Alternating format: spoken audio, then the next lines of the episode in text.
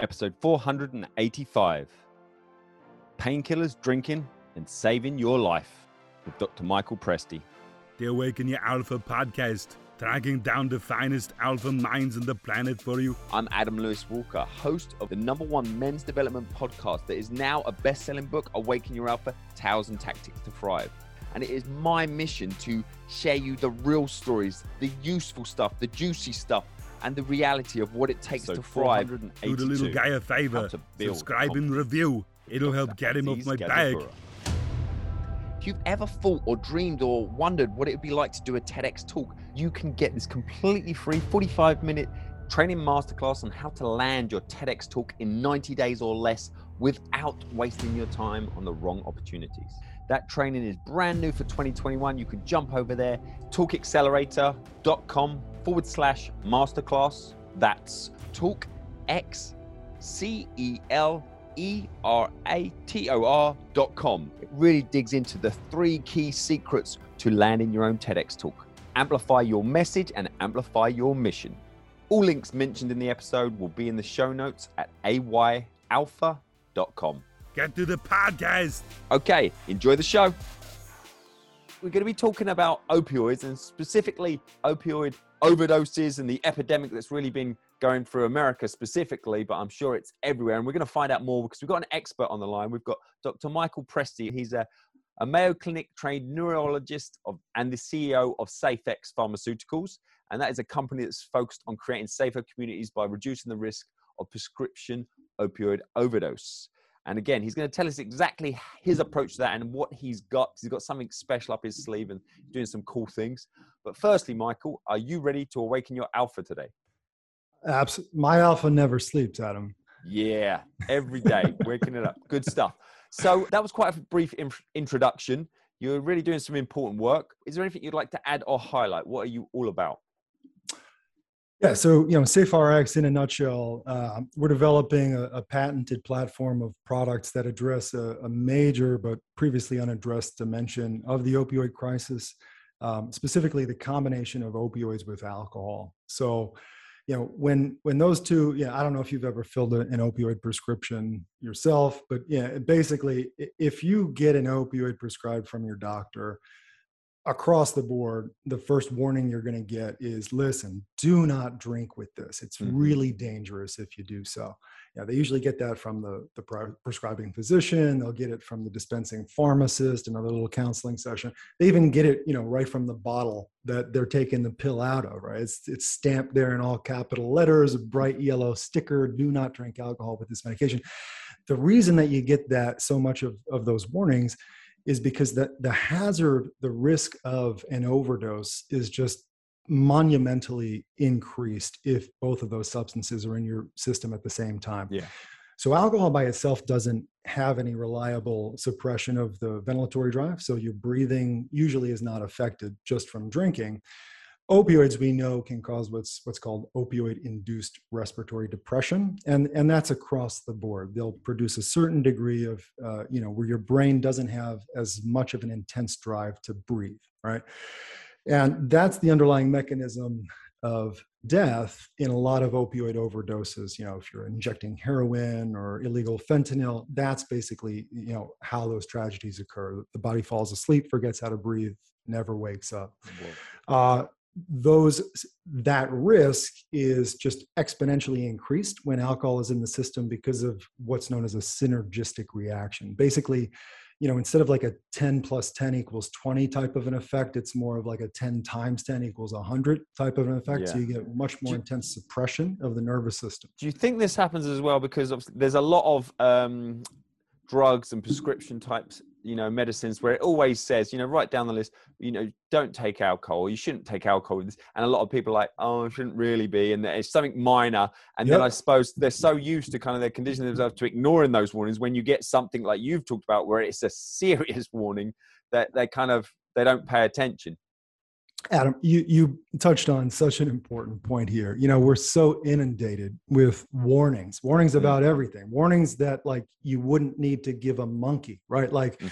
don't take Emgality if you're allergic to Emgality. Yeah, no duh right so you know we we get these you know like don't do this don't do this and it just kind of you know blends into the background dilutes it. chatter right Yeah. and and we're so you know just swamped with information nowadays you know you can't turn on your phone without getting 16 notifications. And so yeah i think i think that that actually does have a lot to do with the prevalence of patients making that mm-hmm. mistake. You know what the data shows is people who have a history of alcohol problems who are on long-term opioids they're 500% more likely to overdose five times more likely to overdose uh, they're also much more expensive to care for in terms of all-cause healthcare costs they're much more likely to get in traffic accidents and have other accidents where they're harming other people right so this is a major unmet medical need because the prescribing docs the, you know when you write that opioid prescription really the best thing you can do is warn the patient. There, they, there are no effective mechanisms for the prescribers to actually prevent the patients from making that all too often deadly mistake of Yeah, so, I combining mean- alcohol with it. I, I don't know the percentage. So there's a, a, a huge amount of people who are on long term opioid prescriptions then, or and so Yeah. because they're on long term, they're they think, well, I'm going to drink at some point, kind of scenario. Or and and you mentioned before, like you said, 2020 was the worst year ever. Worst ever. Almost 70,000 opioid overdose deaths last year. Higher, higher than it's ever been in the crisis, about a 40% increase versus prior years. Uh, and that that was we believe that that was compounded a lot by the COVID pandemic and and to some degree restriction of access to care. Yep. But also, you know, when when shit hits the fan and life gets really stressful, you know, a lot of us, a lot of people resort to substances to kind of mitigate that anxiety, that stress, that pain. And you know, opioids are are kind of a go-to for a lot of people to to you know achieve that or to try to achieve that. Uh, but yeah, we're we're at an all-time high in terms of the the impact. It's also you know in terms of you know beyond the cost of life, the economic impact of the crisis was pegged at over a trillion dollars a year just in the U.S. You overdose and don't die, right? So we talk a lot about the fatalities, but Yeah. there's 10 plus 10 times plus more non-fatal opioid Yeah. overdoses that still come with a very considerable cost, right? So so, you know, this was a study from earlier this year. It came out in January. The, the year they looked at was, I think, 2017, because we're always dealing with Yeah. older data. But yeah, it was like 1.02 trillion dollars. Yeah, God, imagine what it was for 2020 then as well. Yeah, yeah, yeah, Yeah. exactly, exactly. Let me take a step back. You know, what we're doing at SafeRx, it's not a silver bullet, right? Mm. You know, there's there's no vaccine coming for the opioid crisis. This is a, a multidimensional problem. It's deeply entrenched. It's complex. It's going to take a multidimensional solution to get through it, right? But what we have done is we've developed a solution to this one major dimension of the crisis, which according to the CDC, you know, who's like gold standard for epidemiology, right? Like how many people are dying from what? It's 22.1% of fatal prescription opioid overdoses occur because the patients make this all too common mistake of drinking with the medication. Okay. And I just want to touch on uh, your origins. Where are you originally from? Like, where are you speaking to me from today? And like, obviously you're a doctor, so you got into that line of work. But how did you get into this specific line of work? What drew you to that? Yeah, all right, that's a that's a great question. Uh, I will I'll try to It's a lot. uh, paint a straight line because because I've I've been kind of all over the map. But uh, I was born in the Bronx, New York. Grew up New York, New Jersey. Uh, moved down to Florida as a teenager. Did all my schooling down at University of Florida. Uh, I'm a neurologist, neuroscientist by training. Early in life, um, this was very early days of the opioid crisis. Uh, year 2000 or i guess it was 2001 that she died but i, I lost a, a very dearly loved friend to uh, a prescription opioid overdose she was had an ankle injury uh, she went to a new year's eve party this is december 31st 2000 had a few drinks I was going to say this makes it a lot more asleep. realistic. That I think Exactly, a lot of yeah. people, including myself, could imagine doing something like this. Yeah. yeah and i mean this this woman was i, I refer to her as like a disney princess. I, I mean Mm. she was just buoyant personality beautiful voice. Like i used to do the high school plays. We were in the plays together. She would like i couldn't sing but she would fix it for me. No i mean she's just like anywhere she went she was just this this beautiful uplifting force. And you know, I think I was I was naive back then. You know, drug overdoses. Yeah, that's something that happens to kind of like you know rock stars, right, or mm-hmm. like society's black sheep or whatever. And that would never happen to, to someone like Andy. It was an eye opener, but you know, she she proved to be a canary in the coal mine. This again, this was like you know, the, the opioid crisis, quote unquote, began 99 2000 so this was again this is very early days uh, and so it's it's you know it's always been something I carried close to my heart. Yeah. Um, How old was she? Like twenty or so? She, yep, she was twenty years old.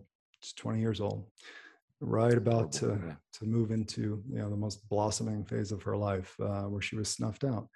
Um, but so anyway, uh, moving forward, you know, it's something I always kind of carried close to me. Uh, uh, but you know, I didn't I didn't go into addiction as a specialty. I went to, into neurology. My first year in clinical practice, uh, we would share call. I was uh, in a group practice, and there was four of us, and we would take a week each of of call, where you're long days. I mean, you're in clinic all day. You're covering two hospitals, and so you know it gets pretty hairy, and you get very little sleep. And by like the third or fourth day, you're kind of like you know really strung out.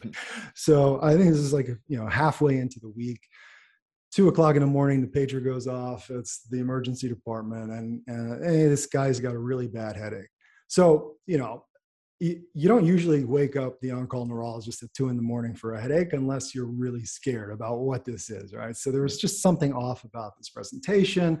I knew the guy. I, I knew he was, uh, you know, very competent doc. I was like, all right, know, let me peel myself out of bed. Let me come in and see. So I was a little salty about the call, but you know, go put the patient's need first, right? So you go in and I could tell really quickly, you know, examine him, take a brief history. It's not, it doesn't have a focal exam. This isn't going to be like a stroke or a brain bleed or something serious, right? And take a little bit more of the history. Ah, well, here's the answer. So it turns out that this is a gentleman who had a history of alcoholism. Uh, he had been sober for years, like three years or something like that, had a psychological trauma and kind of had a relapse, right? And so he was drinking that night about midnight, he started to feel really guilty about having fallen off the wagon or yeah. gotten back on the way or whatever, resuming drinking. And uh, then he remembered, oh, I have this old medicine. So he had been prescribed this drug called Antabuse. It's a old med that was around since like the 1950s. Uh, and it was intended to treat patients with alcoholism. And it's something that if you take it every day, it interferes with the the breakdown of alcohol like as it's metabolized. And mm-hmm. and so you get if you drink while it's in your system you get this very quick increase of this really toxic intermediate. It's acetaldehyde basically yeah. the stuff that hangovers are made of. And, and it induces this really noxious constellation of effects like nausea vomiting pounding headache right? So that's that was what brought him in was this pounding headache and dizziness uh, so you know, okay, so that's that's it. You, you took disulfiram and you had a blood alcohol level of like 0.24 yeah. at the time, so it immediately induced this full constellation of effects, and and that's what brought him in. So, okay, great, we solved it. You know, even though this med has been around for so long, it's very infrequently used, right? Yeah. Because you need a really motivated patient to take it, right? Because yeah. they realize very quickly, like, uh, so I can drink if I just don't take that drug that yeah. you prescribed. yeah, and so, you know, like any medicine, it only works if you take it, right? So, yeah. uh, so never really caught on clinically, and, and I had never seen it. So I was like, ah, cool. I got to see a disulfiram alcohol reaction, you know, and I'm go down, right? I'm typing up my consult note, and as I'm doing it, think the little new information thing goes off and boom is your intox screen comes in. You know anytime somebody comes into the emergency department you don't know what's going on you're scared yeah. you kind of screen them for drugs. And it pops positive for opioids. And in that moment i just you know it was this eureka kind of lightning bolt oh my god this could be the answer to this major, totally unaddressed dimension of the opioid crisis right now that's killing 25% of, you know, that, that's accounting for 25% yeah. of the prescription deaths. We could combine disulfiram with whatever the prescription opioid of choice is. And in so doing, give the patient a very straightforward choice. Look, if you've got a severe pain condition that requires an opioid, by all means, take the medication, but Mm. take it as prescribed by your doctor without alcohol, or you're going to get really sick really quick. Oh, it's you a good motivator. Yeah, save some lives. Yeah, yeah. And so yeah, and if if you'd rather drink than take your opioid, okay, do that. And you know, Yeah. probably The you two don't, don't need go to together. be on an opioid Yeah, if yeah. that's the case, right? Which is another problem. We won't go into that, but Mm. there, you know, there is definitely another element of this crisis is that opioids are are widely overprescribed. This episode is sponsored by the Talk Accelerator. Increase your influence, income, and impact. Get this completely free training masterclass on how to become a TEDx speaker. And you can jump over Talk X C E L E R A T O R dot com forward slash masterclass. Really digs into the three key secrets to landing your own TEDx talk. That opioids are are widely overprescribed. Why do you think that is? Is that is that a money thing, as in like people prescribing them because they get kickbacks and pay, or is or is it people more like, hey, they want to take them just uh, Yeah. you know for the easy way? Or? So, great question, and you know, it's there's probably a lot of dimensions to that answer, but one that you can point to definitively is the the diabolical influence that big pharma, primarily Purdue Pharma, had. I, I can tell you, in my second year of medical school, okay, we had a guy come in, a pain specialist. He was there to give us a special lecture. He was on the Purdue Educational Foundation grant or something like that. Mhm. This guy had the nerve to stand up there in front of 120 budding physicians and say, if you have a patient with severe pain, they have a legitimate indication for an opioid. There's less than a 1% chance that that person will ever become addicted to opioids or have any problems with opioids. Okay. I mean, like, how nefarious you've got that. And that, that's totally untrue, by Yeah. the way. Like, that is say not- this is not my area not of expertise, and I'm Right, thinking see, "Hmm, yeah, that you're- sounds you're a little bit off. Your face. "Eh, doesn't seem right. Yeah, well, it's not. It's definitely not even close. And you know, they they even had, if you were an emergency department and you had somebody that came in and said that they had some pain, if you didn't then administer this like visual analog scale of you know like zero to ten, how bad is your pain? Mm. If that person said five or more, just said, eh, it's a five, and you didn't offer them an opioid, you got less reimbursement and your hospital got reduced scores for patient care okay Oh, like man. that's that on a policy level even they were able yeah, to influence these Yeah, that's not good. so you know obviously the pendulum has swings back and forth in medicine all the time and you know now we're aware of this issue but it just it created such a profound substrate of addiction and overuse and overprescription and those numbers have been cut back a bit over the last oh five years or so but we're Mm. still i mean there's still over 150 million opioid prescriptions written every year just in this country Whoa. yeah, it's enough for for one out of almost every two people. Uh, get back to the story. You know, late nights, whatever. I was so just pumped after like coming up with this idea.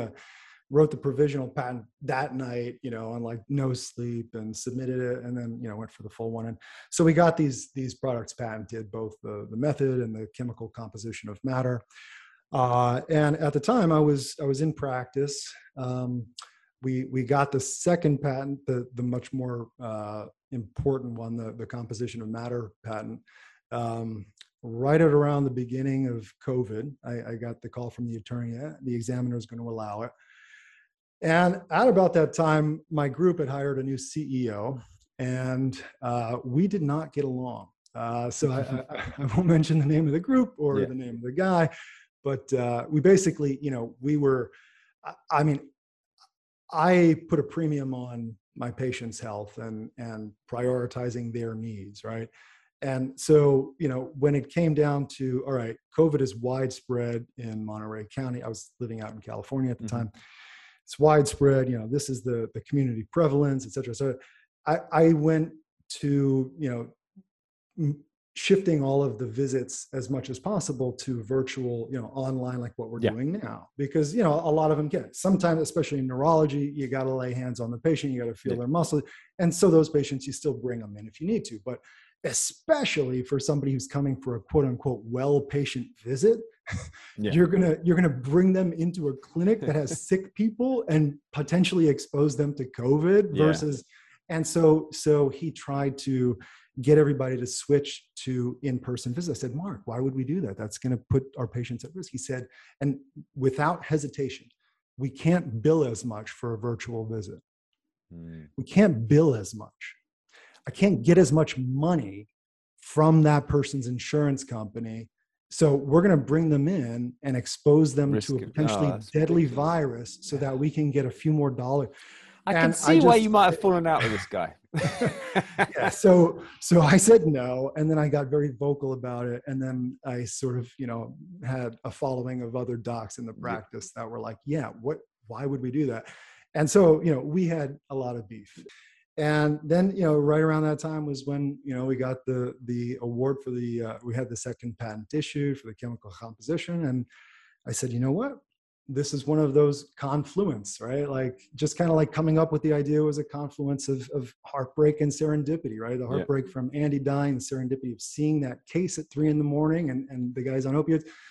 Same sort of thing, you know, heartbreak. I, I'm like, I've got this really successful practice. That, you know, people in the community love me, my patients love me, but now I've got beef with the CEO. Never a good thing in a Yeah. company, and uh, and serendipity. You know, so the, patent comes through, and so that was, you know, I was like, listen, I'm just going to listen to the whispers, right? The universe is telling me something. And so that week started Safe RX Pharmaceuticals and told MC, I'll Yeah. just leave it to his initials. Yeah. Uh, you know, I think I'm going to go a separate way here. And, Yeah. uh, and so, yeah, that Well, was, you know, I always ask the awakening story. moment, and you know, being a doctor and stuff, and then is that when you felt like you more into an entrepreneurial type pursuit in that time Yeah. and that that moment because that's a, obviously a completely different mindset and you know scary when you've been in a you know a consistent a consistent Totally. wage yeah job Yeah. yeah, But that's How also would- like kind of a source of growth, right? Like getting back to like awaken your alpha. When is it really most awake?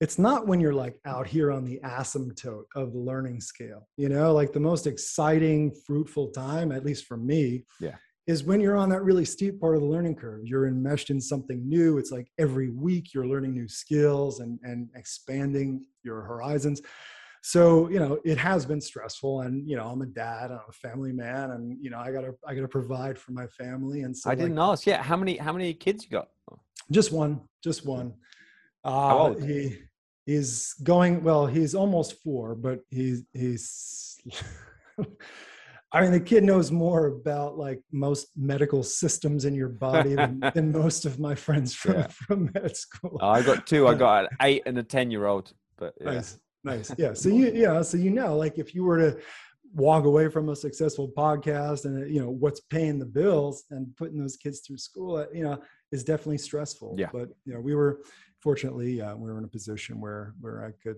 I could afford to to not take a paycheck for a little while and, Yeah. and full-time jump in. So how's this how's this last year of entrepreneurial endeavors been? What's you know some of the big challenges or successes or wins or you know we can talk a little bit Yeah, about yeah, that. I'm yeah. curious. Uh, you know, fundraising is always like tip of the iceberg, right? So that's that's my main focus at all times right now because unless you get the funds to get the drugs developed, you know, it doesn't, you know, the, the idea doesn't do anything unless you can make it materialize. So I thought that it was the the the, the bank accounts were going to open and the money was going to rain down from the sky because uh, this is like such a good idea. And everybody who hears it is like wow, that's a really good idea. And oh my gosh, this is already patented. And oh my gosh, there's no other direct competition. Nothing else does this.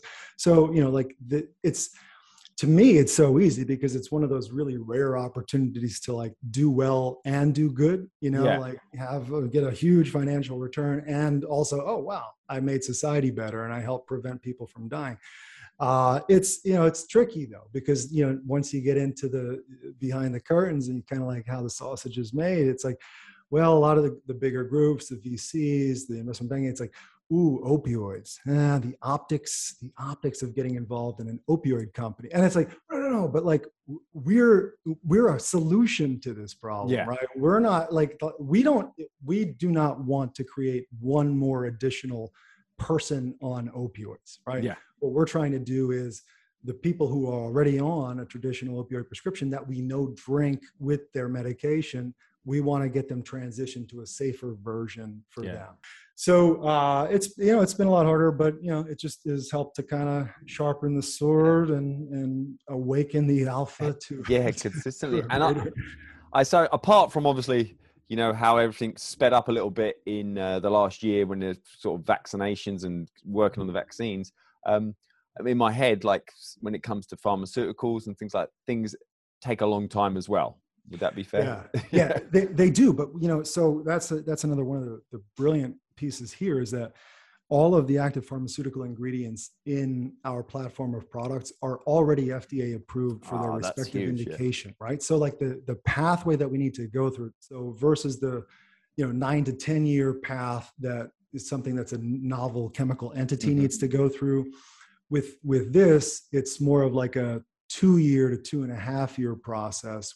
Again, you know, contrast the 10 year, 100 million to billion dollar kind of requirements of capital and time to what we're facing, which is more of like a two and a half year horizon. And we we believe we can get our first drug approved for five million dollars. Good bang yeah. for your buck, is this? yeah, yeah, right, right. And it's it's getting a life saving solution onto the market in a, a much more expedited way. We're going to start to close this off now with the alpha round, and I'd like to start off with is is there or has there been a particularly impactful book for you or just one you like to recommend? Phantoms in the Brain, uh, Vilayanur Ramachandran. Just if Never you're, if you're into neurology, neuroscience, it's just, I mean, you're talking to a huge neuro geek yeah. here, right? So like, most of my favorite books have to do with that. Or uh, The Man Who Mistook His Wife for a Hat by Oliver Sacks. Uh, really, any, anything by Oliver Sacks, one of the greatest minds in, in neurology and neuroscience ever. Uh, it was a shame. We lost him a few years ago. You know, really fantastic books if anybody's interested. Awesome. And is there a particular sort of favorite quote or one that inspires you? Act only on that maxim through which you can will universal law. Basically, it's the golden rule, right? Like, do unto others. I mean, I, if there's one thing that people could like just keep in mind that would make the world a better place it's that you know like mm. do things that treat people the way you would want to be treated right? And not just in direct interactions but treat the earth the way you think it should be treated right? And in terms of resources or just advice around you know you obviously you're a doctor and you you see a lot of things and mistakes people are making when it comes to taking prescription drugs is there any advice, resources you can share with us? A, a major uh, mitigator of the crisis and something that can, you know, has been shown to be able to to prevent death is the is the uh, what's known as um, opioid agonist therapy. So people who are like addicted to heroin uh, or to illicit fentanyl, that sort of thing. Um, there are two medications, buprenorphine and methadone, which can really save lives too. I mean, they're still opioids, but they have much less of a, a risk of overdose. They're, you know, quote unquote, a lot safer. Mm-hmm. Uh, and access to that was restricted a bit because, well, for buprenorphine anyway, because they were, you know, in the past it was a, you as a doc, you would have to go take a like a 20 hour course on getting approved to prescribe this drug. You know, just we're all busy, right? Yeah. So like nobody's taking 20 hours out of their week to go do a course. And so, uh, one of the good moves by the Biden administration, and I, actually the Trump administration had done this as well. Biden extended it was was deferring that requirement, right? So, so now more docs can prescribe buprenorphine and help to get patients off of those more hazardous medications. Okay.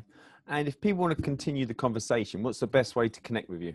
You can email me directly at mpresti, M-P-R-E-S-T-I, at saferxpharmaceuticals.com. Uh, you can go to uh, saferxpharmaceuticals.com uh, if you're if you're interested in investing. Uh, if this makes sense to you, if you want to learn more about uh, an investment opportunity, we did recently open what's known as a crowdfunding campaign. We look at this as as an option to you know both do well and do good. You know, it's one of those rare investment opportunities that there's there's a huge potential for a financial return, but there's also a potential for a huge societal impact. Yeah. And and so, uh, if you're interested in learning more about that, I'd encourage all of your listeners to go to uh, www.investinsafeRx, all one word, .com. Awesome.